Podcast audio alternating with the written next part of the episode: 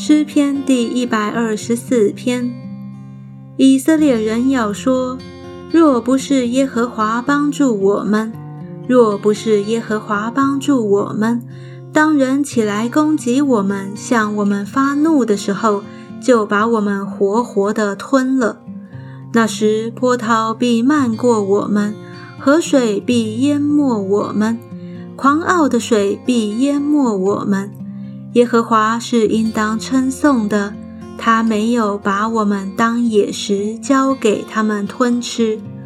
我们好像雀鸟，从捕鸟人的网罗里逃脱，网罗破裂，我们逃脱了。